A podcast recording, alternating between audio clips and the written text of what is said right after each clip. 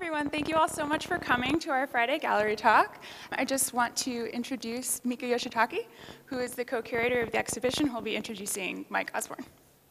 Thanks, everyone, for coming. We are delighted to have photographer and assistant professor, Georgetown University, Mike Osborne, here today with us. He will be discussing Bernd and Hilla Becher's Winding Towers and um, Thomas Struth's Cinema, Anaheim and Sitebound a show that allows one to speculate one's relationship to and consider the distinct qualities of physical or temporal sight, both historical and personal, real and imagined, through the supposedly objective means of photography. Osborne's own work um, revolves around themes of place and the literary possibilities of photography. Exploring subjects such as architecture, public space, landscape, and technology, his work reflects his interest in the perpetual flux of the contemporary world, which can be observed in projects such as Enter the Dragon in Beijing, Shanghai, and Taipei, Underground in Stuttgart, Germany, and Floating Island. His first monograph through Daylight Books, published this year, which captures the landscapes um, in the Great Basin Desert town of Wendover, Utah, and West Wendover, Nevada. And following this talk, there will be a book signing in the museum shop of Floating Island. Mike. Great. Well, uh, thanks so much uh, for coming, everyone, and thanks uh, for the introduction and also for the invitation. So I'm going to be talking about two works primarily in this show, the Becher's Grid here, and then also the piece over there by Thomas Struth. So I'm going to begin with the Bechers, uh, and I'll just say a couple of, of quick things about it. It's probably in, in a certain respect, the oldest piece in the show. It's the works, the individual photographs were shot uh, between 1966 and 1989. It's the, also the only black and white piece in the show, and it's also the only one that was made collaboratively by two people. The other reason that I chose it is that it also strikes me as a kind of important touchstone for a, a number of the other works in the show, uh, and I'll speak about that specifically in relation to the, to the Thomas Struth picture. So the work is called uh, Winding Towers, uh, and, and, included in the title is the date, uh, 1966 to 1989. That's the span of time over which the photographs were made. Um, we're looking at 12 silver gelatin prints arranged in a 4 by 3 grid. Silver gelatin essentially just means that the photographs were shot on film. They were printed in a dark room using an enlarger and light-sensitive paper and chemicals. It would, it, this would have been the default uh, kind of way of working in black and white photography at the time that they began this project in around 1957.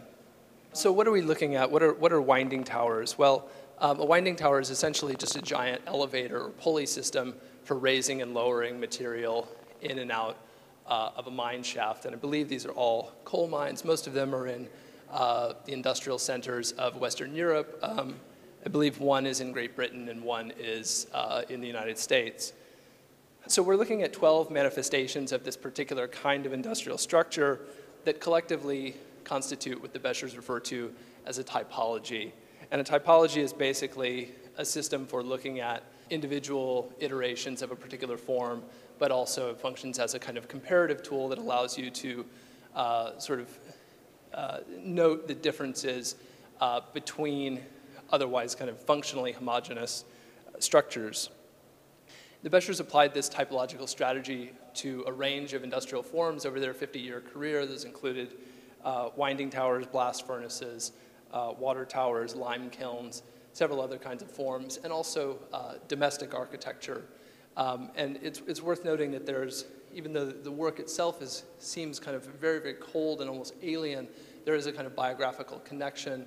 Both artists grew up in industrial regions in Germany and both actually began photographing industrial architecture independently of one another before coming together uh, as students in the late 1950s. In the mid-1960s, when they'd been pursuing this project for about a decade, they began referring to the work as anonymous sculpture, and I think this is a really kind of critical concept in, their, in understanding their work. Basically, they, what I think they meant by this term, anonymous sculpture, is that they're treating the industrial landscape as a kind of ready-made, and that they're using photography in a sense as a means of shrinking these structures down and kind of smuggling them into the gallery. Obviously, you know, the, these things that they're looking at are, are quite enormous, um, and so it's, the photograph is functioning as this mechanism for shrinking and, and then displaying in a 2D form. And the, two, the 2D photograph is essentially functioning like a 2D vitrine for a little sculpture. There's a little sculpture inside of that flat rectangle. In a 1972 essay, the minimalist Carl Andre noted about their, or ended his essay uh, on the Bechers uh, with a quotation from Hilla Becher. She said, The question if this is a work of art or not is not very interesting for us. Probably it is situated between the established categories. Anyway, the audience which is interested in art would be the most open minded and willing to think about it. So I think it's also worth pointing out that, you know, I mentioned their work in relation to the idea of the ready made. They're not necessarily using the industrial landscape as a way of kind of provoking questions about whether or not this is art. It's simply that they're interested in these structures and that the art context happens to be the one uh, in which the work is able to function. Okay, so typology, what are we supposed to be comparing in a typology? Well, the classification, the idea of typology has its roots in the kind of classification systems of uh, kind of 19th century natural sciences. We can imagine if we walked across the mall over to the, uh, to the Natural History Museum, we could go kind of contemplate the skeletons of different animals and see, you know, a rat and a raccoon and a cat and so on, and kind of get some sort of sense visually of the relationships of these different forms. And by the same token, the Bechers, in, in talking about their work, frequently refer to things like families and species and subspecies in the categorization of these different kinds of structures. So, so some specific things that we might look at are, for example, the use of concrete or steel or kinds of uh, articulation of the structures, different degrees of ornament and decoration and so on. Um, and if we're looking at these in the context of a book, we can see where specifically each of these structures is from. We can also compare kind of typology to typology, and I think this is where their work becomes particularly interesting. So this is quite small and, and difficult to see from where you are inevitably, but what's, what's shown here in the book is a typology of yeah, feel, feel free to come on up or, or look afterwards.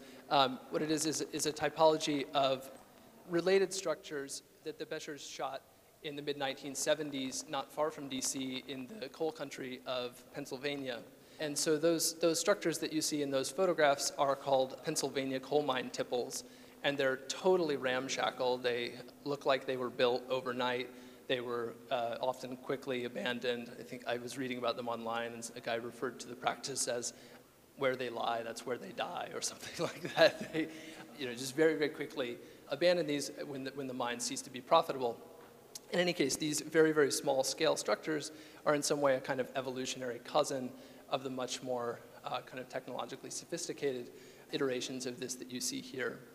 The rest of the images in that particular book are, are also typologies and kind of allow you to compare a sequence or a succession of these kinds of arrangements in a very kind of quick fashion. And, and personally, as a practicing artist, this is the, the, kind of form in which I find their work the most exciting. If you see a sequence of these very quickly, one after the other, the juxtaposition of the 12 images or the 9 images or the 16 images, whatever form the grid happens to have take, taken, has the function of almost animating the work. It's, I, think of it in, in relation to a couple of analogies. One, that there's something almost musical about it. You have this extremely sort of tight, repetitive structure, but then you have minute variations uh, within that structure that enliven the work visually. The other analogy that occurs to me is, is that of looking at the stills of an animation, of either of a film or drawn animation, where uh, most of the structure of each frame is the same. You know, there will be only minute changes between one frame and the next, and it's those small changes between the, the various frames that have the effect of, again, animating or breathing life into what are actually still images. And I think you can kind of perceive that dynamic quality to their still photographs when you encounter them in this kind of typological form. It's quite different than if you see them presented as individual kind of standalone photographs.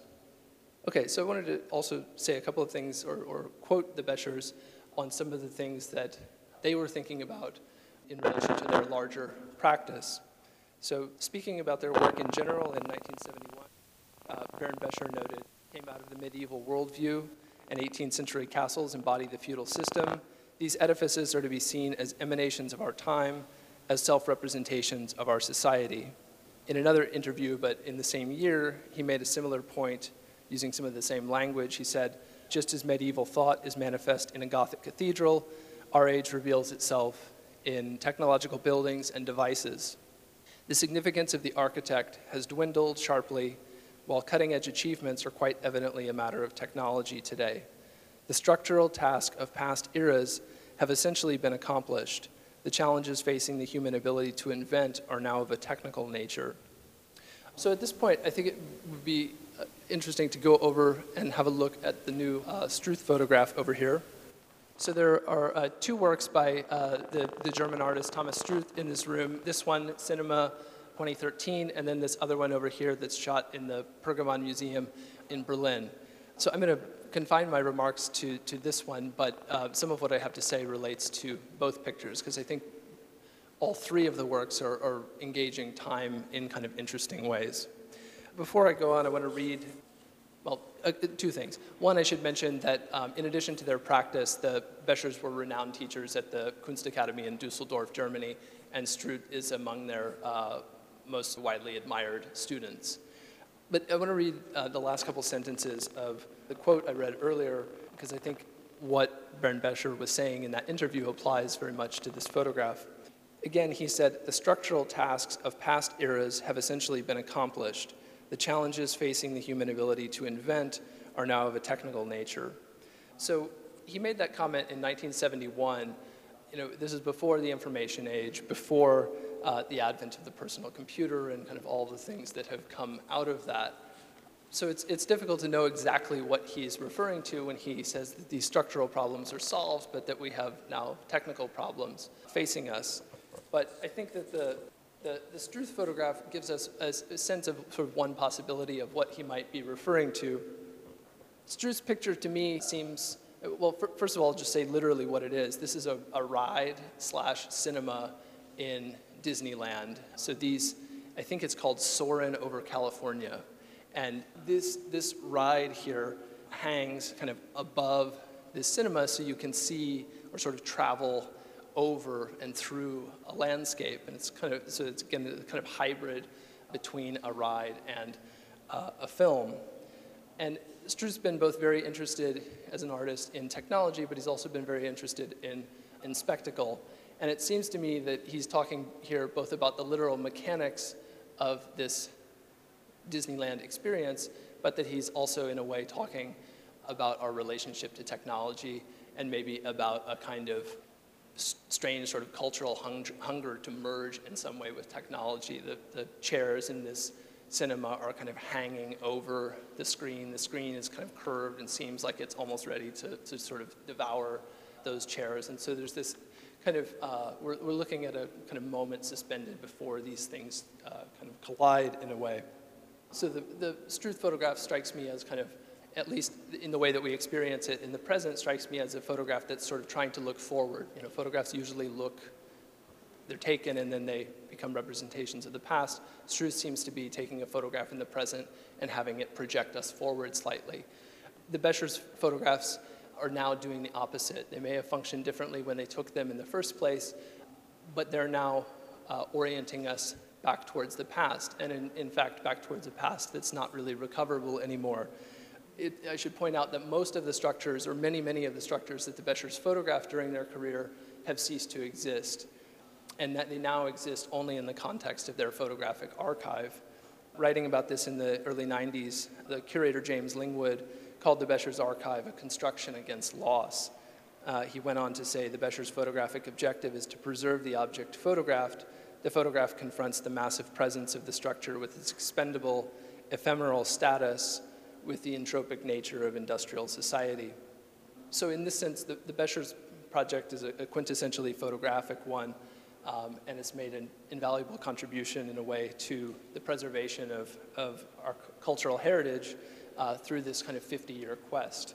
In concluding, I'll just say a couple of things about kind of how, as a practicing artist, I feel about that 50-year quest on the one hand, I find the sort of single-minded quality of it, sort of going out and photographing these sites for 50 years, to be a kind of phenomenal achievement. and extremely impressive.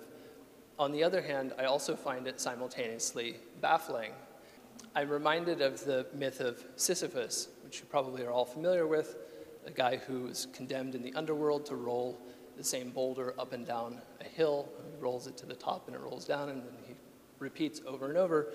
It's not a perfect metaphor, but what I think applies in this instance is that the, better, the, the Bechers stuck with the same boulder in a way for a very long time. They photographed one industrial plant, they moved on to another, and they repeated over and over for 50 years. And again, that's manifest in, in the dates on that work. Remember that the photographs were shot over a period of 23 years. And I defy anybody to kind of tell me which photographs were made first and which were made last. The point being that there's no, there is no evolution. And that's, of course, deliberate. So a couple of questions occur to me. The first is, when they began doing this work in the late 1950s, how did they know what they were doing? Because in order for the typology to work, one must adhere to the same kind of systematic approach.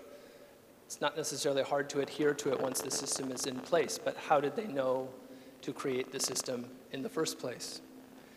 In other words, they seem to have hatched as artists fully formed, and this is a very, very unusual thing in contemporary art. The second question that occurs to me, and I mean this with absolutely no disrespect, I have the highest respect for their achievement, uh, but I ask myself, why on earth would they have wanted to work this way? We tend to associate art practice with things like freedom, with incremental development, with trial and error and chance, with the establishment of rules, but also with the breaking of those rules. But then, you know, I go back as I did over the course of the last week and look closely at their work, and my own question still nags at me, but it strikes me as a very foolish one because the work is so good. In any case, the Bechers seem to be aware of this paradox themselves, and I'll just close with something that Hilla Becher said, kind of acknowledging this paradox. Uh, she said, Our way of seeing has remained the same over the years, yet we do not feel that we have stood still. So that's all I have to say. If you guys have any questions or comments uh, about these pieces or any of the other work in the show, I'd be happy to try to answer. So, um, through there, I think that they're doing a lot of trying to make it purposely asymmetrical. Like, like the two buildings that I'm writing on them are places that don't match up. Is that like, do you think that's purposeful to make it look like two? Yes. Yeah, I mean, the, the works, um, by and large, they're typologies. If you look through the, the book that I brought, most of them are symmetrical. So, for example, if they photograph a water tower, they photograph the water tower dead on, so that if you split the photograph in half, the sides A and B are mirrors of one another. In a couple of instances, they also, well, frequently what they will do, if the structure has different faces to it, they will photograph it from eight cardinal points. They'll photograph it straight on, from behind, from the left, from the right, and then at the 45 degree marks coming out of those axes. In the case of the winding towers, they photograph them both ways. They photograph them dead on, but they also photograph them from this very slightly oblique angle that gives you the front face, but also a perception of the depth on the side. And the winding towers are sort of unique in their collection of typologies in that way. But I think it's, it's also um, worth pointing out that there are a couple of the winding towers that they photograph from the opposite angle. So usually they're photo photographing to the right and on the front side, but in a couple over there, like in the bottom row, they photograph from the left. And so they're, you know, I was talking at the end about these kind of rules and the breaking of rules. They do occasionally break their own rules, and you don't know exactly why they broke the rule. Um, maybe they physically couldn't get on the front right side. In some cases, they like built structures, scaffolding, to allow themselves to achieve certain vantage points. But you know, for whatever reason, they didn't photograph, say, the second one from the bottom, or second one from the left on the bottom row, from that same precise vantage point. And I, I mentioned the, the idea of a kind of animation. It's somehow those errors in the system, those glitches in the system, are what, uh, in some way, kind of animate the work and and kind of uh, we already appreciate the rigor, so it's these little breaks in the system that somehow become exciting visually. Any other questions? Yeah.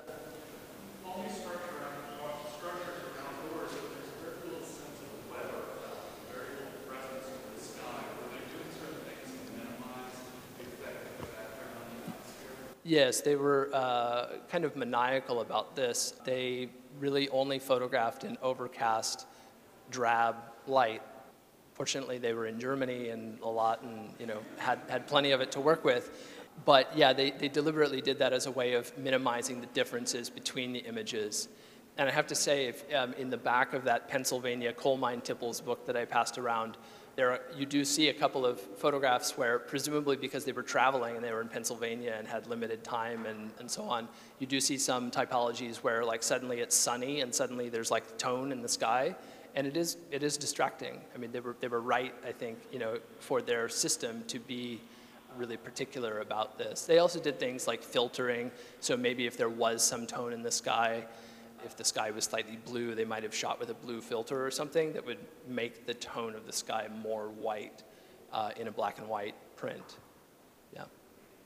I think, uh, you know, related to your question is al- also why they didn't photograph in color. It's the same, the same thing. Part of the reason why they didn't photograph in color is they started this in the 1950s and very few artists were working in color photography at the time, but it, it's also easy to imagine how distracting it would be if something was red and something was blue and so on. So again, both, both decisions seem to be, to be ways of uh, minimizing difference between these things that they're trying to compare in formal terms. Any other questions? I was more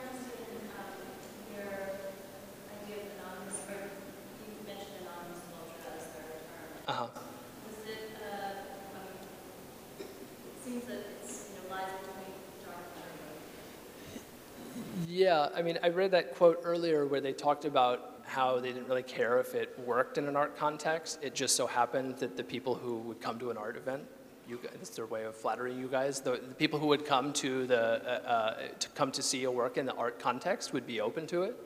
It, it strikes me as uh, that maybe that's related to the question that you're getting at, is that they're interested in them as sculpture. They're interested clearly in the photographic process because I mean, one of the things that's interesting about them photographically is that they make 10 million decisions to make it look like they made no decisions. It's a style that has no style. And it's, you know, they photographed with eight different lenses ranging from a 90 millimeter to a 600 millimeter. It's bizarre uh, to work with a view camera and a 600 millimeter lens from a, a technical standpoint.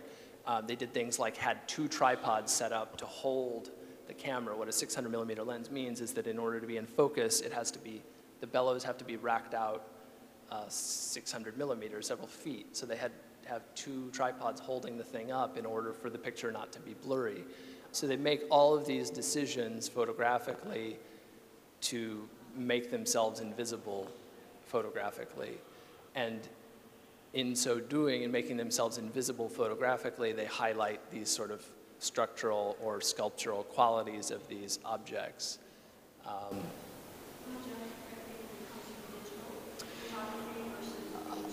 a, chrom- chromogenic um, means that it is a photographic print made with light on light sensitive paper, but chromogenic prints can be made in a darkroom with an enlarger, but they can also be made by a digital processor that exposes photographic paper to light sensitive paper. So in the case of the Struth, um, I'm sure that this is a digital print on photographic paper.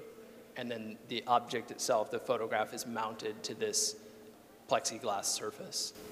Was there a later movement in contemporary art at the time, the vectors that looked back at, or looking at um, industrial sites or, or uh, becoming extinct industrial sites that sort of larger trend or?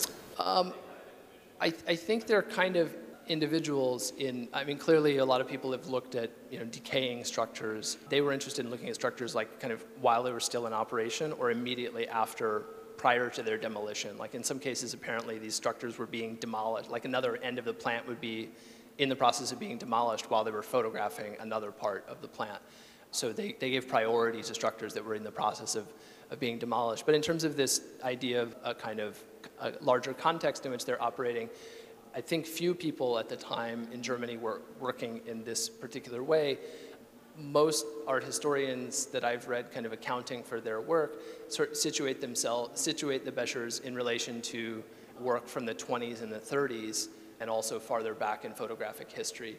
Um, so they're very closely linked to the new objectivity movement in Germany in the 20s and 30s with the work of people like the photographer August Sander, who had an encyclopedic photographic project to look at all types of people. So this kind of notion of a classification system, the notion of a project that's encyclopedic and that in a way can never be completed, right? You try to photograph every type of person by profession, you're you know, inevitably going to fail. If you try to photograph every industrial structure, you're inevitably going to fail. So they're, they're I think, more often related. They kind of, you know, they start this in the 50s in post-war Germany, um, the linkages are sort of jumping back over World War II and the Third Reich period to the, uh, to the 20s and the 30s. Um, and there are instances of, of publications that I think are really kind of interesting um, predecessors where, but they were mostly designed for like architects and engineers that were, that were looking at these, you know, kind of factory buildings from the 20s and 30s from different cardinal points and things, and those seem like kind of clear precedents. So, th- so their take on probably more of a formal uh, uh, interest than a, than a social interest. Uh, I, th- I, think I think it's really hard to say. They're like, if you read their interviews, they're both extremely eloquent, but also extremely elusive. They don't, you know, show their cards, so it's a little bit hard to say where they come down. But they think there's there's definitely this biographical aspect to it. I mean, the whole they came to photography in the first place out of making paintings of these areas in the landscapes that they had grown up in. So there's both a biographical element to it, but I think they're, you know, the things that they highlighted are sort of at the root of industrial society, you know, pulling coal out of the ground. They're photographing blast furnaces, which are like the kind of zero point in the manufacture of steel. You know, you put all this material in, you heat it up, and it becomes liquid steel. So they're definitely looking at these things that are kind of the origin that allows something like what's going on in the Frank Thiel picture to happen. They're looking at mining, you know, where uh, all these other materials for building our world have come from. So yeah, I, I think in that respect, there's a kind of social aspect to it, but it's not an advocacy kind of standpoint. Any other questions? All right, well, thanks so much. Appreciate it.